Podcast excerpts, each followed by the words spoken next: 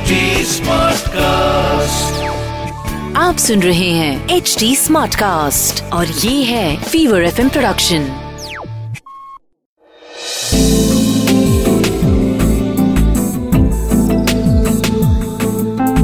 एक अधूरी कहानी।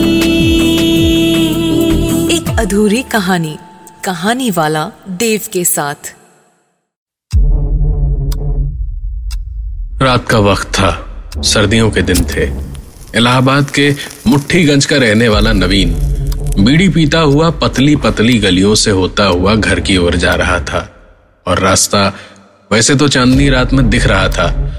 और अभी तक तो रह रहकर बस एक आधा मकान के गेट की लाइट सिर्फ़ जल बुझ रही थी, लेकिन अचानक एक मोड़ मुड़ते ही चारों ओर सारी की सारी लाइटें दिवाली की लाइट की तरह जलने बुझने लगी। नवीन ने सर उठाकर आसमान की ओर देखा तो आसमान नहीं था, टीन की छत थी।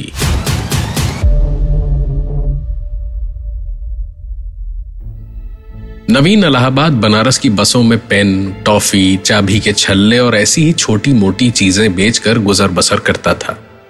ज़िंदगी में अकेला ही था वो। माँ बाप बचपन में चल बसे थे और उसके बड़े होते होते बाकी के रिश्तेदारों ने भी उससे पल्ला झाड़ लिया था। वजहें दो थी।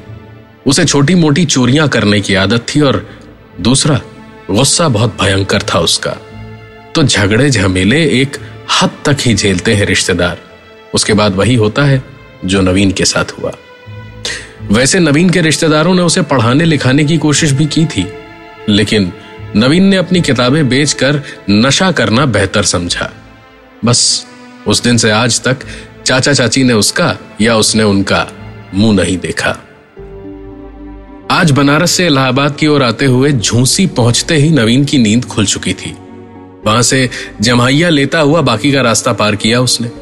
और अब पाँच मिनट पैदल चल के अपने छोटे से कमरे में पहुँच जाता नवीन। चांदनी रात थी, मन ही मन कुछ सोचता हुआ नवीन मुस्कुरा रहा था और घर की ओर बढ़ते उसके कदम और तेज होते जा रहे थे।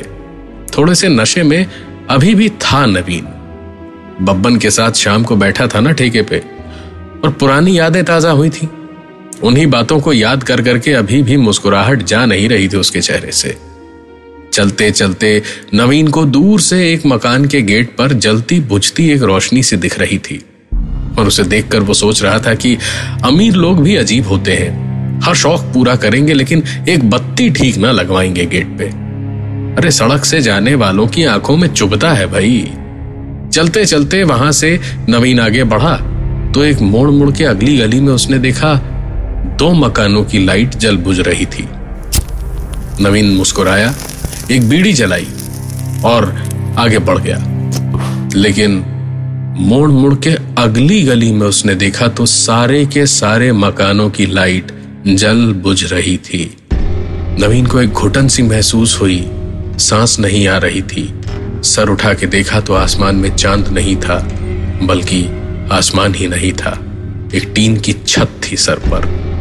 नवीन एक कच्ची मिट्टी के कमरे में पता नहीं कैसे पहुँच गया था, जहाँ रोशनी बहुत कम थी और अंधेरे में बस एक रोने की आवाज़ आ रही थी। इस आवाज़ को नवीन पहचानता था। उसका नशा जैसे एक पल में उतरकर छू मंतर हो गया, क्योंकि यह आवाज़ जब उसने सुनी थी, तब नवीन ने पहली बार पी थी और नशे में पाप कर डाला था उसने। चार साल पहले की बात है। दरअसल नवीन अभी जिस छोटे कमरे में रहता था, उसके पीछे ही उसके चाचा चाची का मकान है, जहाँ फूलों काम करने आया करती थी। अपनी छोटी सी बेटी को लेकर छह साल की बिट्टी। माँ काम करती और बिट्टी खेलती चहकती रहती। चार साल पहले नवीन चार बार फेल होने के बाद किसी तरह दसवीं में पहुँचा था। लेकिन वो भी जानता था कि वो पास तो अब भी ना हो पाएगा।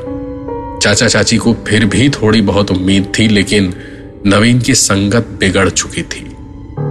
दोस्त बुलाने आए तो बस्ता उठा के चल दिया। प्लान तो पहले ही बन चुका था। किताबें बेचकर पहली बार ज़िंदगी में नवीन और उसके दोस्तों ने उस दिन शराब पी। और जब वापस लौट के नवीन ने देखा कि घर पर कोई नहीं था, सिर्फ़ बिट्टी अकेले खेल रही थी तो बिट्टी तो भले ही बच्ची हो, नवीन बच्चा नहीं था। उसकी नज़र में, सोच में और दिल में शैतान था।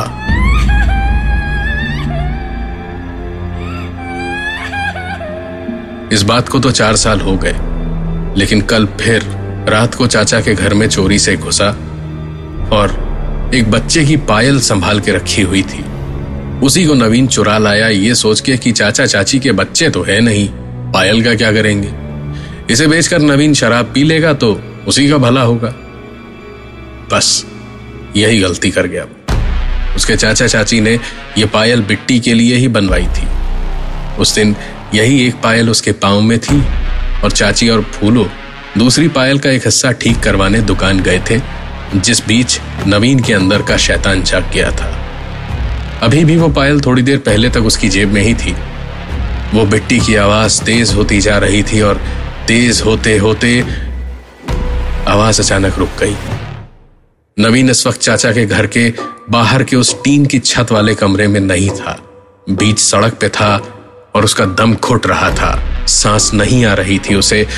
अपने गले पे हाथ रखा तो नवीन को समझ आया कि वो नन्ही सी पायल उसकी जेब में नहीं, बल्कि नवीन के गले में हार की तरह बंधी हुई थी।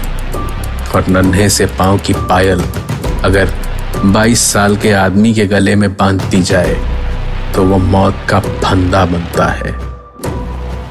चांदी की वो नन्ही सी पायल अपने छोटे छोटे नुकीले कोनों से बींद करके नवीन के गले में धंस चुकी थी और उसके गले की हर एक नस जो दिल से उसके दिमाग तक खून लेके जाती थी, हर एक नस को काट चुकी थी। मरते मरते नवीन को सिर्फ़ एक आखिरी बार मिट्टी की आवाज़ सुनाई दी।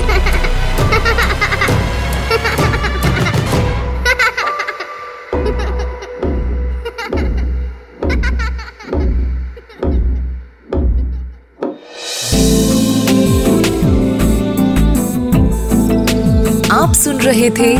एक अधूरी कहानी। कहानी वाला देव के साथ प्रेजेंटेड बाय फीवर नेटवर्क